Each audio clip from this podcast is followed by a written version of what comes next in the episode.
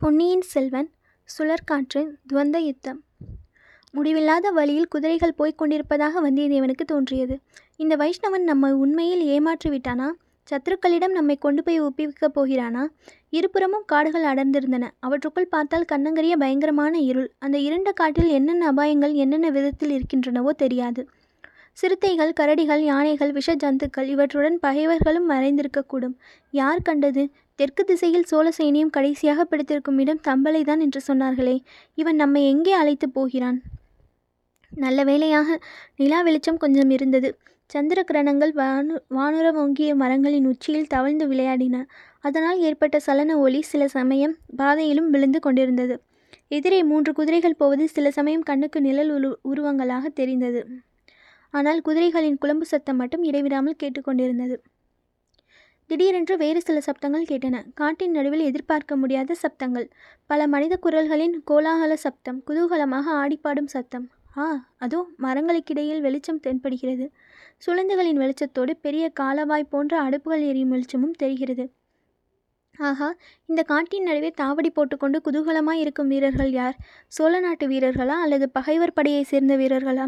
இதை பற்றி வந்தியத்தேவன் மிக சொற்ப நேரம்தான் சிந்தித்திருப்பான். அந்த சிறிய நேரத்தில் முன்னால் போன குதிரைகள் சட்டென்று நின்றதையும் ஒரு குதிரை பளிரென்று திரும்பியதையும் வந்தியத்தேவன் கவனிக்கவில்லை. திரும்பிய குதிரை முன்னோக்கி வந்து வந்தியத்தேவன் குதிரையை அணுகியது. அதன் மேலிருந்தவன் வந்தியத்தேவன் பக்கம் சட்டென்று சாய்ந்து ஓங்கி ஒரு குத்து விட்டான். அந்த குத்தின் அதிர்ச்சியினால் வந்தியத்தேவன் கதி கலங்கி தடுமாறிய போது அவனுடைய ஒரு முழங்காலை பிடித்து ஓங்கி தள்ளினான். வந்தியத்தேவன் தடால் என்று தரையில் விழுந்தான். வந்த வேகத்தில் அவன் குதிரை அப்பால் சிறிது தூரம் பாய்ந்து சென்று அப்புறம் நின்றது. இதற்குள் அவனை தள்ளிய வீரன் குதிரையிலிருந்து கீழே குதித்து வந்தியத்தேவன் அருகில் வந்தான். திக்பிரமை கொண்டவனாய் தள்ளாடி எழுந்திருக்க முயன்ற வந்தியத்தேவனுடைய இடையிலிருந்து கத்தியை பற்றி தூர வீசினான். உடனே வந்தியத்தேவனுக்கு புத்துயிர் வந்தது. அத்துடன் ஆத்திரம் பொங்கிக் கொண்டு வந்தது. ஒரு குதி குதித்து எழுந்து நின்றான். இரண்டு கையையும் இறுகம் மூடிக்கொண்டு வஜ்ரம் போன்ற முஷ்டியினால் தன்னை தள்ளி ஆளை குத்தினான். குத்தி வாங்கி கொண்டவன் குத்து வாங்கி கொண்டவன் சும்மா இருப்பானா? அவனும் தன் கை கைவரிசையை காட்டினான். இருவருக்குள்ளும் பிரமாதமான துவந்த யுத்தம் நடந்தது. கடோத்கஜனும் இடும்பனும் சண்டை போடுவது போல் போட்டார்கள். வேடன் வேடன் தரித்த சிவபெருமானும் அர்ஜுனனும் கட்டி புரண்டதைப் போல் புரண்டார்கள். திக்கஜங்களில் இரண்டு இடம் பெயர்ந்து ஒன்றோடு ஒன்று மோதிக்கொள்வது போல் அவர்கள் மோதிக்கொண்டார்கள். வந்தியத்தேவனுடன் வந்த ஆழ்வார்க்கடியானும் அவர்களுக்கு முன்னால் வந்த வீரர்களும் விலகி நின்று ஆச்சரியத்துடன் பார்த்து கொண்டு நின்றார்கள். மரக்கிளைகளின் அசைவினால் அடிக்கடி சலித்த நிலா வெளிச்சத்தில் அவர்கள் அந்த அதிசயமான சண்டையை கண் கொட்டாமல் பார்த்து கொண்டிருந்தார்கள். சீக்கிரத்தில் காலடி சத்தங்கள் கேட்டன. கையில் கொளுத்தப்பட்ட சுளுந்துகளுடன் வீரர்கள் சிலர் மரக்கிளைகளை விலக்கி கொண்டு அவ்விடத்திற்கு வந்தார்கள்.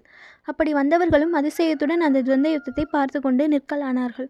சிறிது நேரத்திற்கெல்லாம் சுற்றிலும் ஒரு பெரிய கூட்டம் கூடிவிட்டது.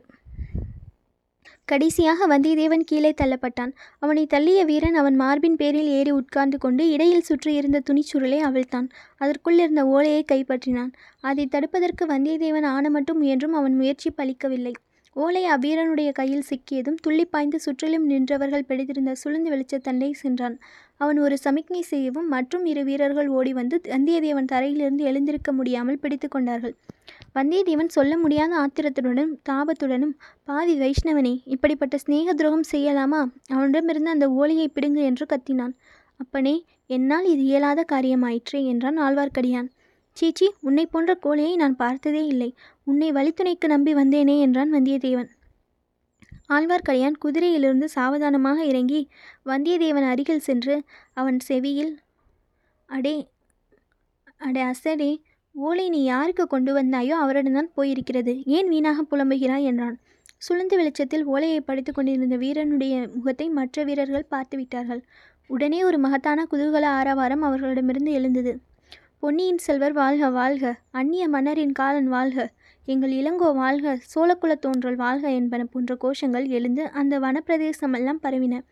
அவர்களுடைய கோஷங்களின் எதிரொலியைப் போல் மரக்கிளையில் தூங்கிக் கொண்டிருந்த பட்சிகள் விழித்தெழுந்து இறகுகளை சடசடவென்று அடித்துக்கொண்டு பலவித ஒளிகளை செய்தன. இதற்கு முன் வந்திருந்தவர்களைத் தவிர இன்னும் பல வீரர்களும் என்ன விசேஷம் என்று தெரிந்து கொள்வதற்காக திடுதிடுவென்று சத்தத்துடன் மரஞ்செடி கொடிகளை விலக்கி கொண்டு ஓடி வந்தார்கள். கூட்டம் பெறுவதைக் கண்ட வீரன் சுற்றிலும் ஒரு முறை திரும்பி பார்த்து நீங்கள் அனைவரும் பாசறைக்கு செல்லுங்கள். விருந்துக்கு வேண்டிய ஏற்பாடு செய்யுங்கள். சற்று நேரத்துக்குள் நான் வந்து விடுகிறேன் என்று சொல்லவே அவர்கள் எல்லாரும் ஒரு மனிதனைப் போல் விரைந்து அவ்விடம் விட்டு போய்விட்டார்கள். நன்றாக குத்தும் அடியும் பட்ட வந்தியத்தேவன் தரையில் உட்கார்ந்தபடி இதையெல்லாம் பார்த்து கொண்டிருந்தான். உடம்பில் அடிபட்ட வலியெல்லாம் மறந்துவிடும்படியான அதிசய கடலில் அவன் மூழ்கியிருந்தான்.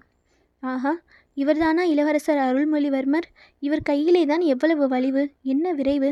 குட்டுப்பட்டாலும் மோதிர கையால் குட்டுப்பட வேண்டும் என்பார்களே குத்துப்பட்டால் இவர் கையினால் அல்லவா குத்துப்பட வேண்டும்? இவரிடம் அர்ஜுனனுடைய அழகும் கம்பீரமும் இருக்கின்றன பீமசேனனுடைய தீக பலமும் இருக்கிறது. நாடு நகரமெல்லாம் இவரை போற்றி புகழ்வதில் ஆச்சரியம் ஒன்றும் இல்லைதானே என்று எண்ணமிட்டு கொண்டிருந்தான். இந்த கதைக்கு பெயரளித்த அரசிலங்குமாரரை தமிழகத்தின் சரித்திரத்திலேயே இணை யாரும் சொல்ல முடியாத வீராதி வீரரை சோழ மன்னர் குலத்தை அழியா புகழ்பெற்ற அமரர் குலமாக்கினவரை பின்னால் ராஜராஜர் என்று பெயர் பெறப்போகும் அருள்மொழிவர்மரை இவ்விதம் சமயமில்லாத சமயத்தில் அசந்தர்ப்பமான நிலைமையில் ராஜகுல சின்னம் எதுவும் இல்லாமல் நேயர்களுக்கு அறிமுகம் செய்து வைக்கும்படி நேர்ந்துவிட்டது. இது நேயர்களுக்கு சிறிது மனக்குறை அளிக்கக்கூடியது இயற்கைதான். ஆயினும் என்ன செய்யலாம்? நம் கதாநாயகனாகிய வந்தியத்தேவன் இப்போதுதான் அவரை முதன் முதலில் சந்தித்திருக்கிறான். நாம் எப்படி அவரை முன்னதாக பார்த்திருக்க முடியும்? அருள்மொழி தேவர் வந்தியத்தேவனை நோக்கி சமீபத்தில் வந்தார். மீண்டும் அவருடைய கைமுஷ்டியின் பலத்தை சோதிக்க வருகிறாரோ என்று வந்தியத்தேவன் ஒரு கணம் திடுக்கிட்டு போனான். ஆனால் அவருடைய புன்னகை ததுமிக மலர்ந்த முகத்தை பார்த்து அந்த சந்தேகத்தை மாற்றிக்கொண்டான் அன்பரே வருக வருக. அழகிய இலங்கை தீவுக்கு வருக. சோழ நாட்டு வீராதி வீரர்களுடனே சேர்வதற்கு இத்தனை தூரம் கடல் கடந்து வந்தீர் அல்லவா அப்படி வந்த உமக்கு நான் அளித்த வீர வரவேற்பு திருப்தி அளித்திருக்கிறதா? அல்லது அது போதாது இன்னும் சிறிய படாடோபமான வரவேற்பு அளிக்க வேண்டும் என்று கருதுகிறீரா? என்று இளவரசர் கூறி புன்னகை புரிந்தார். வந்தியத்தேவன் குதித்து எழுந்து வணக்கத்துடன் நின்று இளவரசரே தங்கள் தமைக்கையார் அளித்த ஓலை தங்களிடம் சேர்ந்துவிட்டது. என் கடமையும் தேர்ந்துவிட்டது. இனி இந்த உயிரை காப்பாற்றிக் கொள்ள வேண்டிய அவசியம் எனக்கில்லை. தங்களுக்கு விருப்பமானால் இன்னும் சிறிது நேரம் நாம் யுத்த காண்டம் படித்து பார்க்கலாம் என்றான். ஆஹா உமக்கு என்ன சொல்வதற்கு? உம் உயிரை பற்றி இனி உமக்கு கவலை இல்லை. அந்த கவலை இனி என்னுடையது. இல்லாவிடில் நாளைக்கு இளைய பிராட்டிக்கு என்ன மறுமொழி சொல்வேன்? நண்பரே இப்போது நான் படித்த ஓலை என் தமக்கையாரின் திருக்கரத்தினாலேயே எழுதப்பட்டதாக தெரிகிறது. அவர் உம்மிடம் அதை நேரில் கொடுத்தாரா என்று கேட்டார். ஆம் இளவரசரே இளைய பிராட்டியின் திருக்கரங்களிலிருந்து நேரில் இந்த ஓலையை பெரும் பாக்கியம் எனக்கு கிடைத்தது. பின்னர் எங்கும் நிற்காமல் இரவு பகல் பாராமல் பிரயாணம் செய்து வந்தேன் என்றான். அது நன்றாய் தெரிகிறது. இல்லாவிடில் இவ்வளவு விரைவில் இங்கு வந்திருக்க முடியுமா? இப்படிப்பட்ட அரிய உதவி செய்தவருக்கு நான் என்ன கைமாறு செய்யப் போகிறேன் என்று சொல்லிவிட்டு இளவரசர் வந்தியத்தேவனை மார்புற அணைத்து கொண்டார். அப்போது வந்தியத்தேவன் சொர்க்கலோகத்தில்தான் இருப்பதாகவே எண்ணினான். அவன் உடம்பில் இருந்த வலியெல்லாம் மாயமாய் வந்துவிட்டது